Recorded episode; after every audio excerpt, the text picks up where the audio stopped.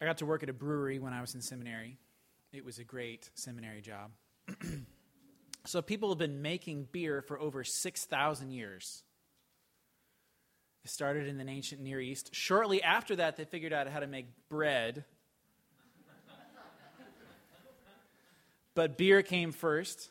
They have um, evidence of some kind in caves and tombs from the ancient Near East dating back over 6,000 years of alcohol, beer, grain. But here's the thing they didn't know what was happening. All they knew is that if you take some grain and you cook it in water, and you leave the water outside for a while, it gets kind of bubbly and, uh, and good things happen. It's the same with the bread. If you take grain and you grind it into flour and mix it with water and some sugar, and then you just leave it outside for a while, something spontaneously happens to the bread. Um, for thousands of years, everyone knew what was happening in beer and bread. In both cases, you leave them out and alcohol is produced, gas is produced. So, in the case of bread, what you want is the gas for those little bubbles in the bread. In the case of the beer, what you want is the alcohol. But in either case, you just leave it outside, and grain spontaneously produces alcohol and gas. In fact, if you take some of the old bread and put it in new bread, it kind of speeds up the process. That there's everyone knew the effects of what was happening. But it wasn't until 1650 that someone first observed a yeast.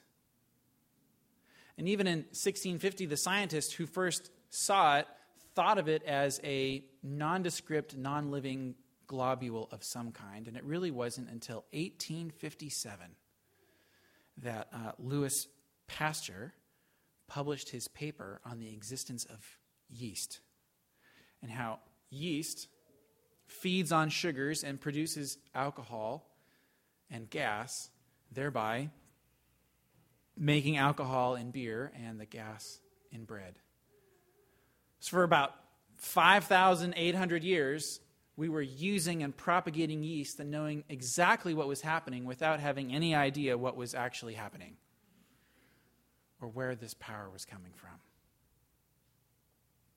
When we look at Jesus in the Gospels, it's easy to tell what the effects of his ministry are.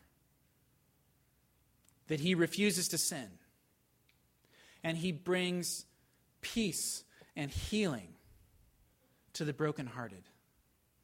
He proclaims the year of the Lord's favor. And yet, I think it's for, easy for us to see what's happening and yet actually miss the power of why it's happening without seeing what's happening inside. Yet, all four Gospels Matthew, Mark, Luke, and John all begin with the story of the baptism of Jesus and the descent of the Holy Spirit. In three of the four, we also hear that the heavens opened up, a sign of revelation, and words were spoken that the people present heard someone say, This is my beloved Son, in whom I am well pleased. And in all the Gospels, these things must happen before Jesus does any ministry think that we are tempted to think that Jesus did what he did because he's God. Well, and, and that, that's, that's true. Jesus is God. I'm not saying that he's not God. But Jesus was also a man, just like you and me, with the same temptations and hurts and experiences that we have and the same weaknesses in every way. He says he was tempted in every way like we are. He had a nature exactly as ours. But because of the power of the Holy Spirit descending and remaining on him, he was empowered to do what he did in his ministry. This is what is important about the baptism and the Holy Spirit and the words from his Father. We talked last Sunday about John the Baptist and his work and his witness, and how with without John, the Gospel of John, ever citing Isaiah, that John the Baptist was, in a sense, the man of Isaiah, that his, his theology, his mission is driven by his understanding of the book of Isaiah, and especially the prophecies of the suffering servant. We talked last time about one of the marks of the suffering servant, the one that Isaiah said God will send us in the future that will set everything right.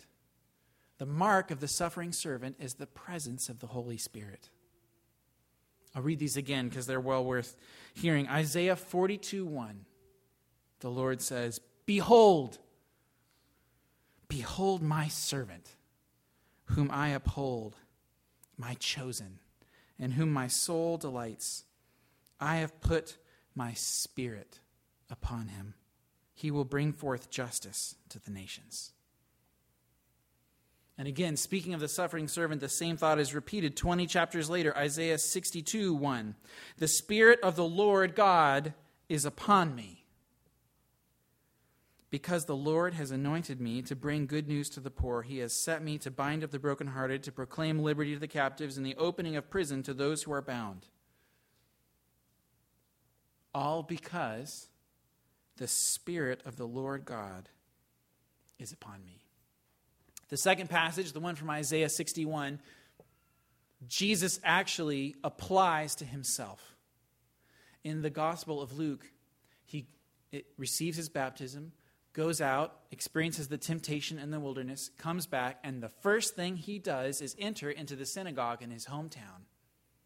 He grabs the scroll, sits down, which communicates the exact opposite that it does in our culture. It would be like standing up front reads this passage, the Spirit of the Lord God is upon me, because the Lord has anointed me to bring good news to the poor. He has sent me to bind up the brokenhearted, to proclaim liberty to the captives, and the opening of prison to those who are bound. He reads a couple more verses. He says, Today, in your hearing, these words have been fulfilled. And he sits down. And there was a long, awkward amazing silence. It would have been so awesome to be there. Just feel the discomfort in the room.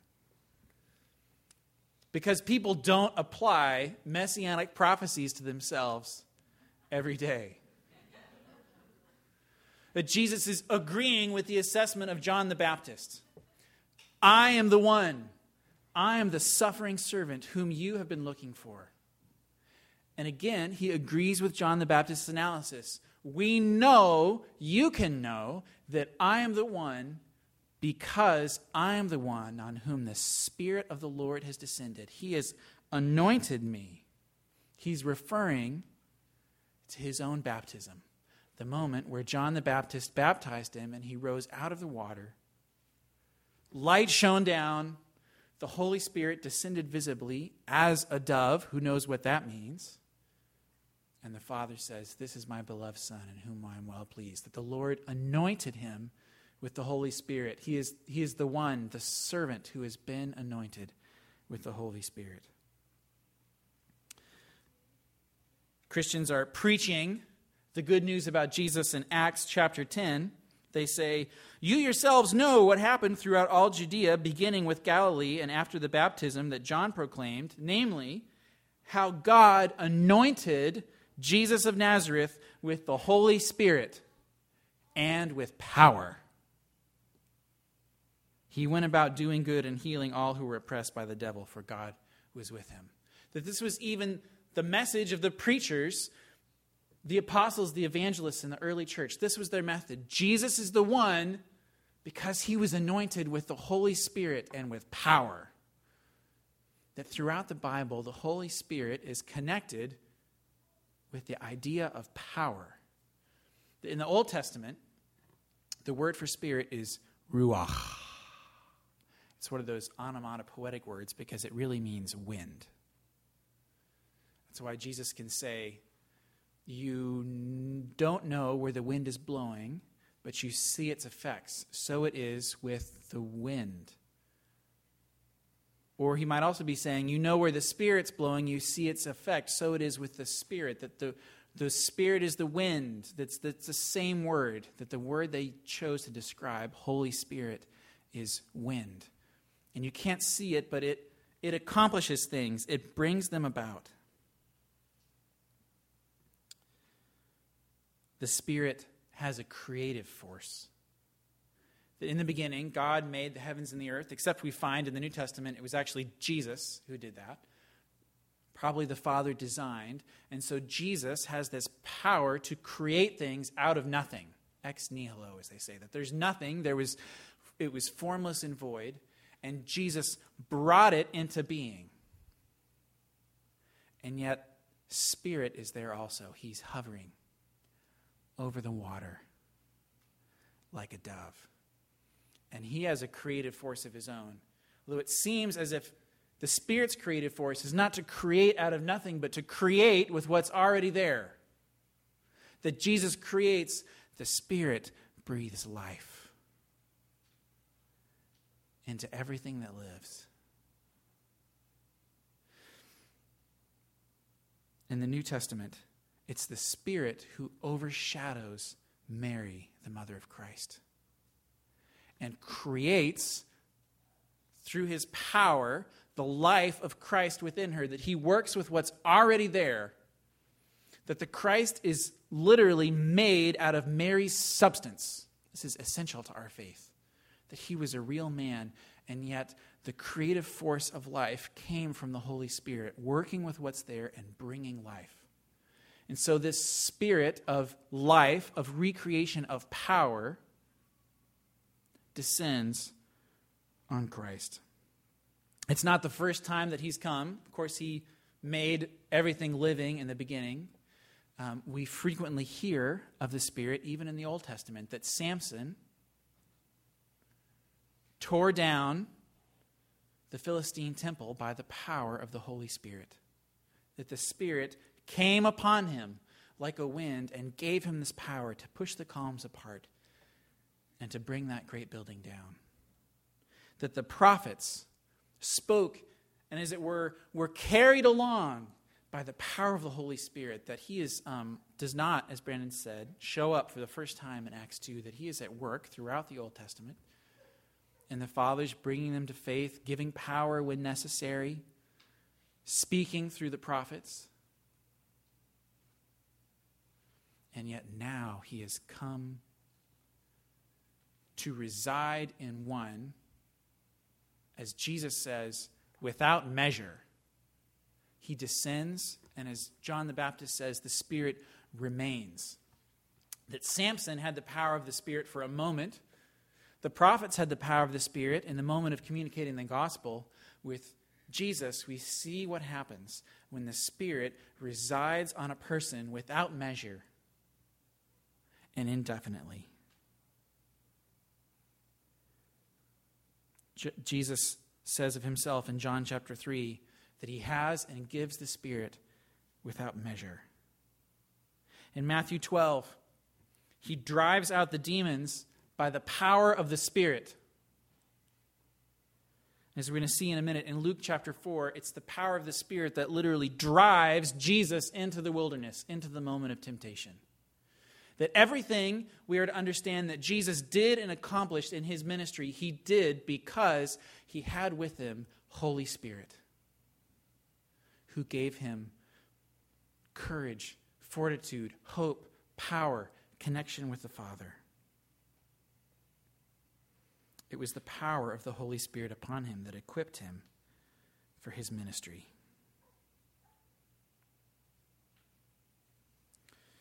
John says in our passage, his summation of his witness, verse 34 I have seen, I have borne witness, this is the Son of God, because I saw the Spirit on, descend on him. He is the one. All of these uh, verbs are in the most absolute, most final, already finished form that you can find in Greek. I have seen, I have borne witness. This is the Son of God. John the Baptist can't say it any more emphatically than he does, and it has everything to do with the power and presence of the Spirit. This is the one from whom we heard, who we've been looking for in the book of Isaiah. Jesus is commissioned with the power of the Holy Spirit. He also has, we find out in Matthew, Mark, and Luke, this is why I added the Matthew passage, he has the love of his Father. The power of the Holy Spirit and the love of his Father. Because in the other three Gospels, as soon as Jesus ascends out of the water and the Spirit descends, we hear the voice Behold, take it in. This is my beloved Son, with whom I am well pleased. That the Father from heaven identifies Jesus not as someone he's adopted or anointed, but he claims and is in fact his own son. Now, in Old Testament terminology, there was not an expectation that the Messiah would come and be God. What the phrase Son of God meant in the Old Testament and really throughout the Near Eastern world was king. That even as they believed in the Middle Ages, kings rule by divine right. That the king is, as it were, the Son of God. That God refers to David as the Son of God in the Old Testament. Well, no, he's Jesse's son. But by virtue of his authority as king, he's Son of God. He represents God. He's the representative head of the people with the love and the authority that comes with being God's chosen Son. Psalm 2, which was already in the day of Jesus recognized as a messianic psalm speaking of the Messiah who had come says in verse 7 I will tell of the decree. The Lord said to me, You are my son. Today I have begotten you. And so it's entirely possible that even the people who were there, present at Jesus' baptism, hear these words from heaven Behold, my son, today I have begotten him. I am well pleased. Even those present may have heard Psalm 2 and recognized that the Father is certifying from heaven this is my Son. He's the King. He's the new King of David with all authority in heaven and earth. So we have the anointing of the Holy Spirit, just like the prophets had in the Old Testament. We have the washing of water in baptism, which the priests went through before they began their ministry. And we have the title Son of God, which is the title of a king. And so here we have a rising out of the water, our prophet, our priest, and our king. One individual certified to fulfill all three Old Testament offices. And so Jesus says of himself in John 26 God has set his seal upon me. That in speaking these words from heaven and visibly giving me the Holy Spirit, God seals, certifies, just as a king would use his ring and wax to certify, this message is for me that the Father has sealed and certified the Son as his representative. And so he goes in the wilderness to face the temptation. That in Matthew, Mark, and Luke, there's this thought that Jesus receives this status, this sealing, the power of the Holy Spirit and the love of the Father to equip him for battle. That he's fortified with the weapon of the Holy Spirit and the confidence that comes in the love of the Father to send him out to go onto the battlefield. This is why Luke 4 1 says that Jesus was propelled, driven, pushed with the power of the Holy Spirit into the wilderness.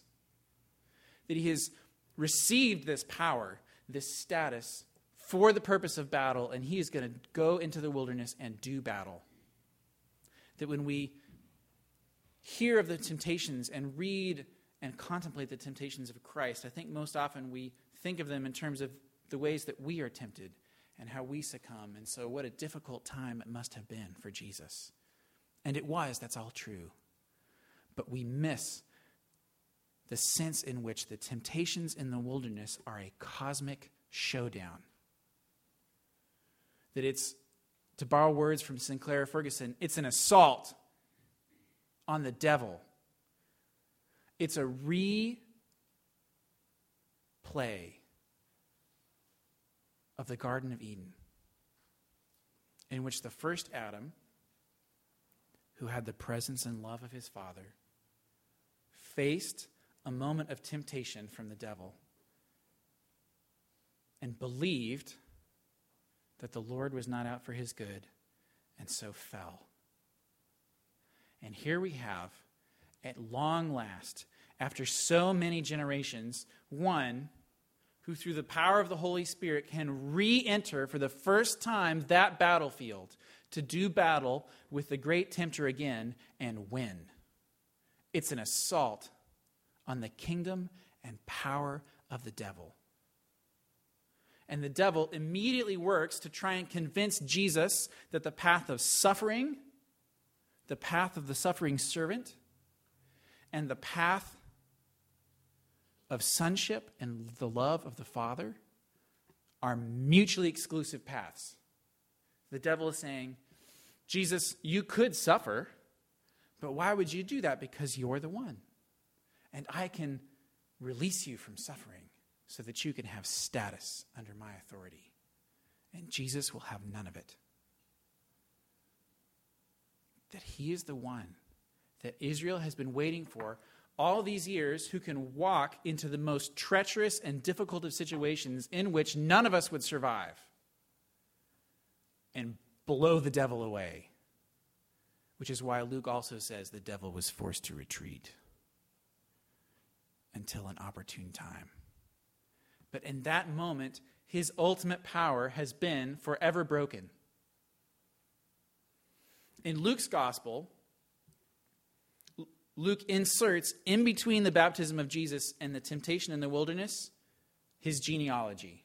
Jesus, the son of Joseph, the son of so and so, the son of so and so, the son of so and so, traces it all the way back not to Abraham, but to Adam. He's drawing your attention to what we've just said that Jesus is the new Adam. Just as Paul speaks of in his gospel, the first Adam was tempted and died. The second Adam faced temptation in the power of the Holy Spirit, faced sin, resisted, said no, and broke the power of the devil, and has now become the second Adam, the first leader of a new race of people. we know that once this happens, once we have one who can face the devil in the power of the Holy Spirit and win, now we know that the year of the Lord's favor is here. It's come at last.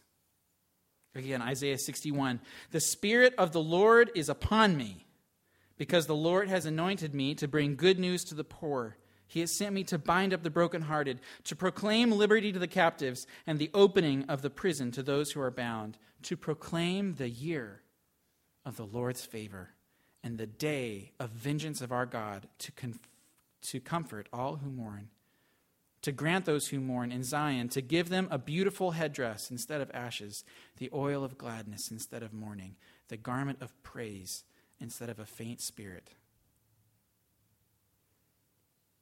that having broken the power of sin and death, he's now free to bring the year of the Lord's favor.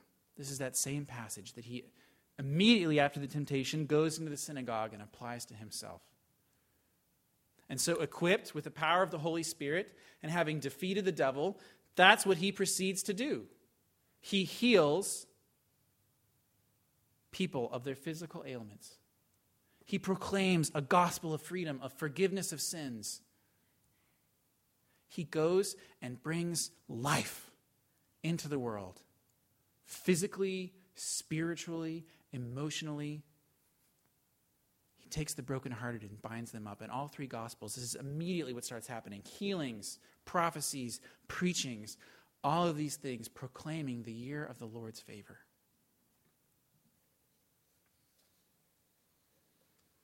Oh, Jesus has the power of the Holy Spirit the love of his Father, to do battle against sin, and to bring mercy and justice into the world. So, what do we do with that?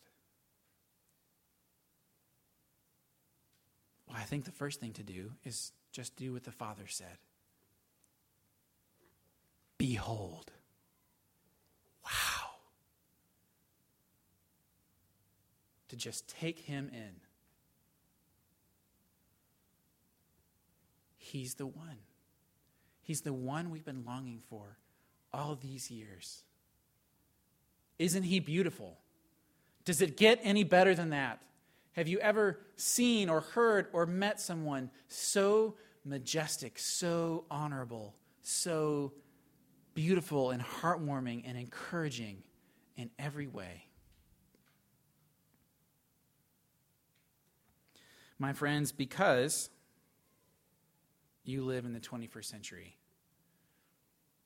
you are a people of cynicism. You do not trust authority. You know that people are crooks. And there's truth to that. There's something healthy about postmodernism that we know human beings aren't really to be trusted. So, just in the last three days, we found out that Hillary Clinton, as Secretary of State, used the, her office to get foreign countries to buy billions of dollars worth of Boeing airplanes, and then Boeing turned around and gave her foundation $900,000. Well, that's not quite right. And so we grow to expect that. We know, nah, politics, not worth it. Leaders, not trustworthy. They're all crooks. Lawyers, too. Let's group them in there. But yet, when we live and communicate out of our cynicism, all we do is communicate to the world that that's all that there is.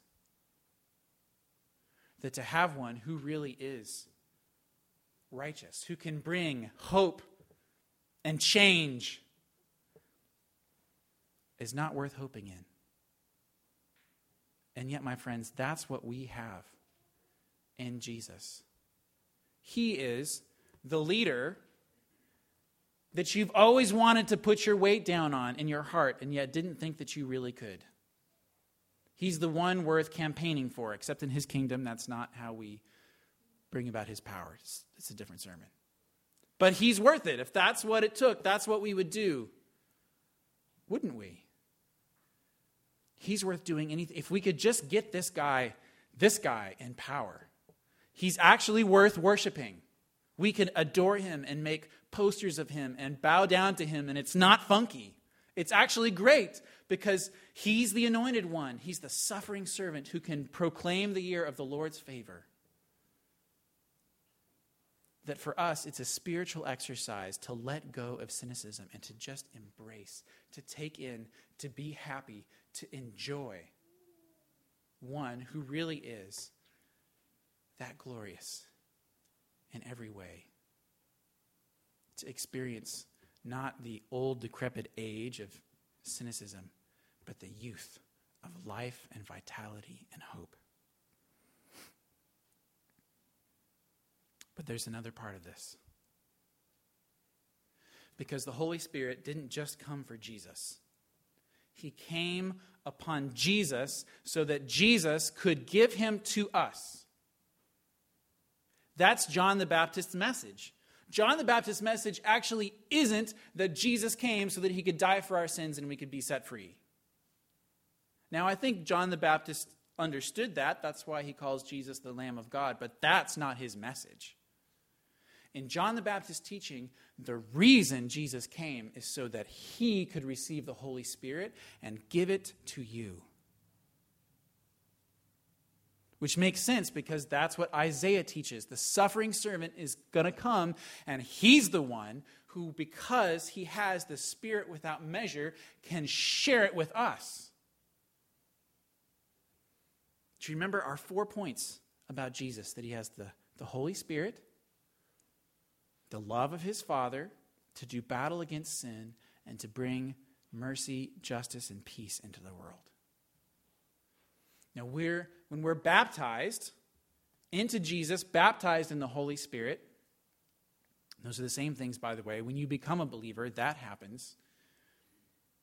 You don't become Jesus, but you become in him. And by virtue of being in Jesus, we receive what he has. We receive the Spirit of Jesus because it's his Spirit. That the Spirit has been with him from the beginning, that accompanied him in everything that he did and empowered him in what he did. And because he has it and we're in him, he shares it with us. He has the love of his Father. And because he has it, and he's won it by his own righteousness and death on the cross, he can share it with us. Not that we have won the status, but because we're in Christ, his spirit becomes our spirit. And the love and satisfaction that he has before the Father becomes ours. So you can now, by virtue of being in Jesus, go out into the world with the power of the Holy Spirit and the love of your Father, knowing that God the Father can't love you any more than he already does because he loves his Son. And his Son has shared his Spirit with you. And so Jesus accomplished what he did in his ministry with the power of the Holy Spirit and the love of the Father, and it turns out that those are the same two tools that we have. We have to do battle against sin and to bring justice and mercy into the world. Now, knowing that those things happen because we're under Him, this is the distinction. Just because God has something in His nature doesn't mean that we live the same way, right? But because, so He accomplishes salvation, we don't do that. But because we're in Him, the sorts of things that He does become the things that we are empowered to do. He accomplished salvation to make that possible. And so, receiving his salvation, we are now empowered by the Holy Spirit in our fight against sin. And we're set free from the power of sin so that we, as his followers, can go out and proclaim the year of the Lord's favor. This is still that year. It's not a calendar year, it's an era. The new covenant is the year of the Lord's favor. And so, everything that Christ had at his disposal in his fight against sin and his movement to redeem the world is now at our disposal through him.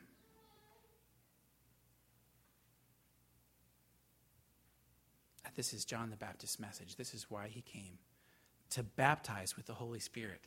That the whole vision of the New Testament is that God created his people to be his representatives to the world. They messed it up, and so someday we need the servant to come to give us the Holy Spirit that we might be humble that we might stop lying and bring his message and character to the world.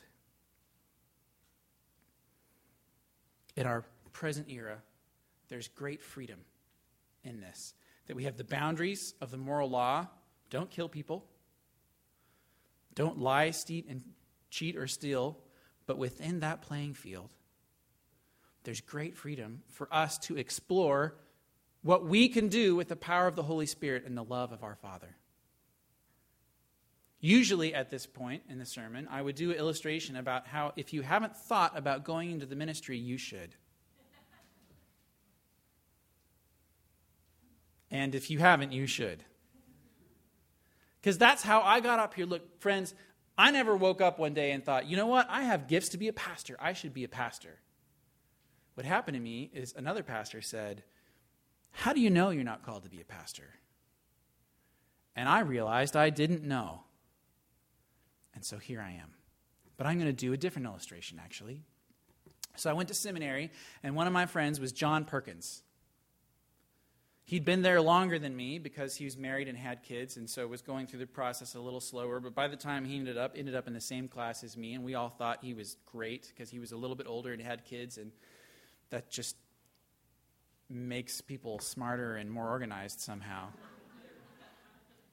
all the married guys in seminary could like get their homework done in two hours and play with their kids, and we're single. We got all the time in the world. We're up till two in the morning trying to get stuff done. So John's in seminary, and um, he's been kind of in the system his whole life. Went to a Christian high school, Christian college. Now he's in seminary, thinking about going into ministry. He also went to the same church that I did, did some sermons, was leading worship. And while at seminary, well, let me back up a little bit. So John's fun to be around because he, he loves the Lord and the scriptures, but also he's like a real person. Uh, he has interests outside of the church, loves sports, checking ESPN every four minutes in class. So if you sat behind John, you kind of always knew how the Cardinals were doing. John also loves food and uh, is an amazing cook. Susie and I actually got him to cook the food for our rehearsal dinner. And as John began to understand this, the power of the Holy Spirit and the freedom of his Father's love, more and more, he felt less constrained to do what he felt like he always ought to do be in the system and go be a pastor, and more freedom to just ask, What has the Lord given me? What do I love? And what might it look like for me to love him? And he began exploring that more and more. So, his last year in seminary, to support himself through seminary, he started an underground restaurant. Kind of like Brittany Burkhalter used to do, if you remember her. That um, you could get on this email list, and the day of, you would get emailed a secret location, and you could show up, and there's this just these massive tables and this amazing seven course meal with wine pairings, and it happens just one night, and then poof, it's gone, and then a month later, it happens somewhere else. And this thing, man, this thing was catching on. Before you knew it, Who's Who is in on John Perkins' um, underground restaurant. He got written up multiple times in the St. Louis Food Magazine and then in the New York Times. And so after he graduated seminary, he opened a restaurant and a catering business, and that's what he does to this day. Still is getting written up in the New York Times. Look, friends, the fame is not the point. The point is not that he became famous. The point is that because he knows that the Father loves him and he's here to bless the world, he has a vision of what it looks like to make great food and to bring people together in community at a long table. You can look up interviews of him online where he's talking about he loves doing what he does because he sets up these long tables and people who don't know each other sit together on the same bench, and it's a long experience, and they just talk together about the food and about each other, and he creates relationship and a moment of joy. Now, is he proclaiming the gospel in words? No. But he is bringing mercy and peace and joy into the world, so much so that people want to be part of what he's doing most of the cooks in St. Louis have been to his restaurant. People want to partner with him and be on it. He's created, in the power of the Holy Spirit and the freedom of Christ, something creative and beautiful that honors the Lord, that communicates in an underground way the gospel so that people want to be a part of it. And behind the scenes, when people come to him and say, Why do you do what we do? He's able to talk to them about the freedom of Jesus and the joy and freedom of community and to communicate the gospel through it. So I hope that gives you a little flavor of what it might be like to become freedom, Holy Spirit empowered people to be creative about how the Lord has empowered you to fight against sin and represent Him in the world. Let's pray.